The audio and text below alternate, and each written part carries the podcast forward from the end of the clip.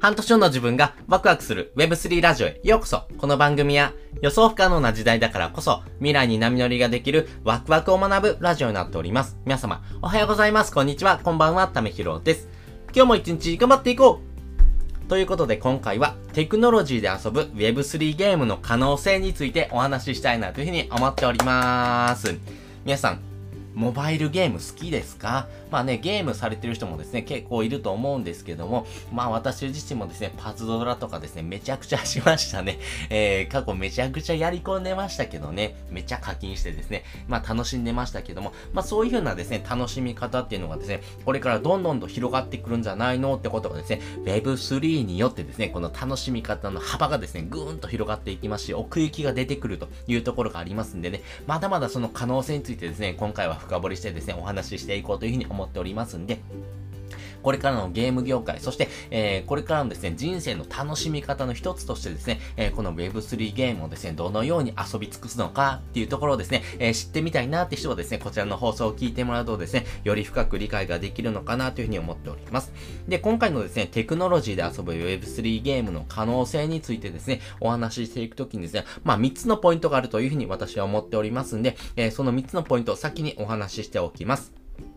まず一つ目、ゲーム人口。そして二つ目、ゲームをしながらお金を稼ぐ。そして三つ目、変わり続けるということです。それぞれ解説をしていきます。まず一つ目ですね、このゲーム人口なんですけども、あのー、今のですね、えー、ゲーム人口、まあ、2023年のですね、ゲーム人口っていうところのですね、お話をしていくんですけども、まあ、世界のですね、市場規模というところはですね、約22兆円あるというふうに言われております。その中で日本がですね、2兆円の市場規模だというふうに言われております。まあ、世界のですね、ランキングから言うとですね、1位はアメリカ、そして2位は中国、そして3位が日本という形でですね、えー、日本もですね、えー、ゲーム大国という形で、えー、昔からですね、ゲームというものをですね、親しんで遊んでる人がですね、めちゃくちゃ多いんだろうなっていうこともありますし、え大人でもですね、やっぱりこのゲームの楽しみ方っていうのもですね、広がってきてるというところがあります。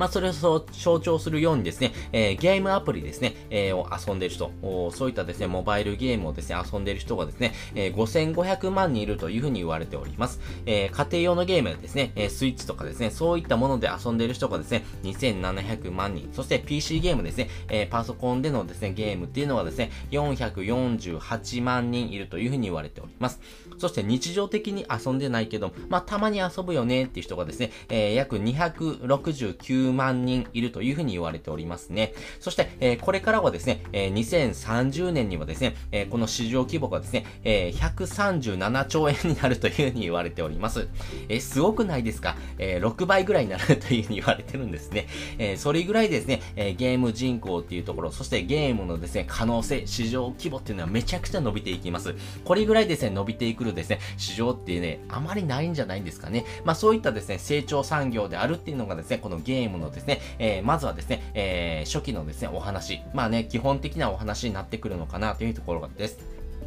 その上でですね、二つ目、ゲームをしながらお金を稼ぐというところです。わー、うさんくさいなとかお金の匂い嫌だなって人もですね、えー、正直いると思いますけども、いや、これめちゃくちゃいいじゃんとか、うわ、夢のような生き方やんって思う人もですね、えー、増えてるんじゃないのかなというふうに思っています。まあ、なぜならですね、えー、このテクノロジーの進化によって今までできなかったことができるようになる、まあ、そういったところがですね、面白いなと思ってる人がですね、めちゃくちゃ増えてるんじゃないのかなというふうに思っています。まあ、例えばですね、ゲームってですね、えー、子供の遊びと思ってて、えー、る人がですね、やっぱり多いと思うんですけども、やっぱりこのスマホの普及によって、大人もですね、この通勤時間とか、隙間時間にですね、遊べるようになりましたよね。つまりですね、このゲームイコールですね、子供の遊びからですね、人類の娯楽にですね、大きく変わってますよね。まあそういう風なですね、時代の変換期があることによって、この没入できる空間ですね、このゲームという風な空間をですね、楽しめる、まあそういったものがですね、増えたことによって世代間の変化、まあそういったものがですね、少なくなってきている奨励化社会っていうものに変わってきています。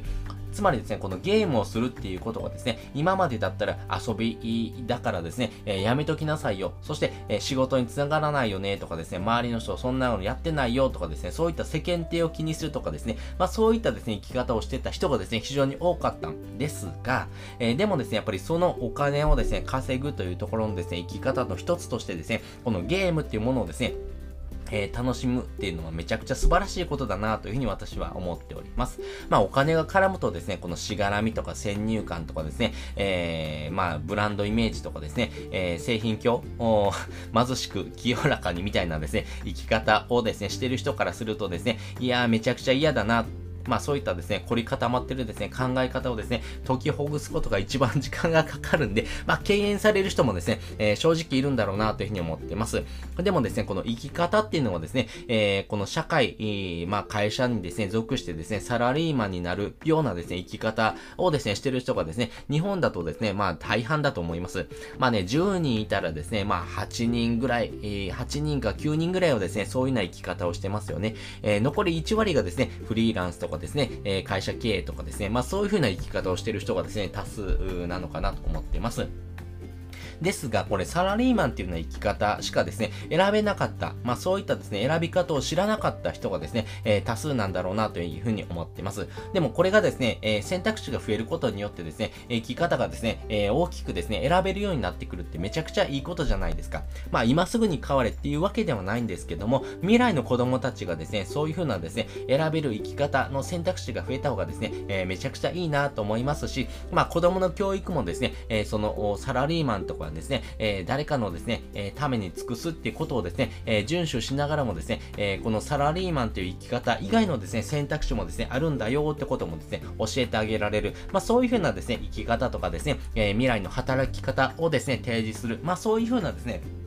えものがですね、日常になってくるとですね、非常に面白くなってくるなというふうに思っておりますし、まあそういった生き方をですね、えー、してる人もですね、素晴らしいなというふうに思っております。そして3つ目、変わり続けるということなんですけども、皆さん、ダーウィンの進化論って本ご存知ですか？えー、私この本好きなんですけども、えっ、ー、と、基本的にですね、えー、この本でですね、書かれていることは一つだけです。え生き物がですね、滅びゆく中で、え生き残る方法はただ一つだというふうに言われています。それが変化することです。まあ植物とかですね、動物っていうのは時代とか環境に応じてですね、変化する、まあその適応能力を身につけたものだけがですね、生き残るというふうに言われています。まあこれはもう普遍の心理ですよね。なので、やっぱり今までですね、えー、こんな生き方がですね、えー、一般的だな、これが普通だなって言ってたものからですね、やっぱり時代の変化、えー、その変わり目によってですね、生き方もですね、え、そして、え、適応能力もですね、変えていく、そういったものを身につけていった人しかですね、やっぱり生き残っていかれない。まあそういったものはですね、えー、どの時代においてもですね、共通のですね、心理かなというふうに思っています。まあね、えー、1918年にね、えー、スペイン風邪が流行ってですね、その当時ですね、世界の人口の約ですね、えー、3割にあたる5億人の人が感染してですね、えー、4500万人もの人がですね、えー、亡くなったというふうに言われています。で、その1920年ですね、えー、このスペイン風邪が終わったんですけれども、それから起こったことっていうのはですね、産業革命です。えー、この産業革命、簡単に言うとですね、えー、大規模工場でですね、大きくですね、えー、たくさんの機械を使ってですね、え商品をですね、作りましょうよっていう風なですね、時代ですね。まあ、このようにですね、時代がですね、変わっていく、そういったですね、時代の転換期によってですね、え適応能力を身につけた人しかですね、生き残っていけないというところがありますんでね、まあ、それによってですね、お米の作り方とかもそうですよね。今までですね、100人かかってですね、えー、まあ、ものづくりをしていた、えー、そういったですね、人たちがですね、いたとしてですね、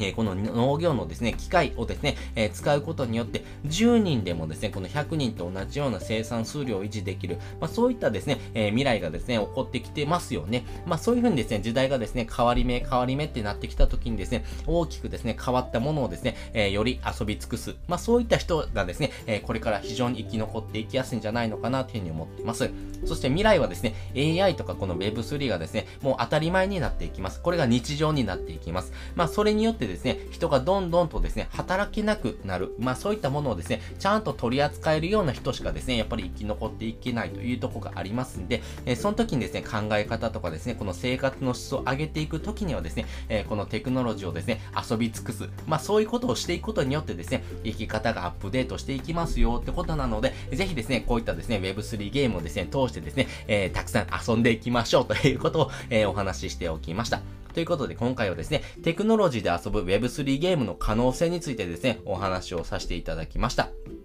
そして本日の合わせて聞きたいです。本日の合わせて聞きたいはですね、冒険を試着する3つのメリットという風なですね、回のリンクを載せております。皆さん冒険してますか？えー、この遊び尽くすというところもですね、えー、繋がってくるのもこの冒険の仕方。まあね、この冒険をまず試着してみましょうよ。まずは試着からですね、始めてみたらどうですか？まあそういったお楽しみとかですね、えー、この無料体験とかですね、まあそういったものからですね、始めてみるとかですね、え、非常にいいんじゃないの。まあね、初めからですね、え、それに没入するっていうのもめちゃくちゃいいんですけども、まあ最初はですね、難しいですよね。えー、怖いですよね。なかなかですね、すぐにはですね、えー、対応できないと思いますんで、じゃあそういったものをですね、えー、試着してみたらどうかっていうことをですね、お話してる回になりますんで、よかったらこちらの放送も聞いてもらうとですね、より深く理解ができるのかなというふうに思っております。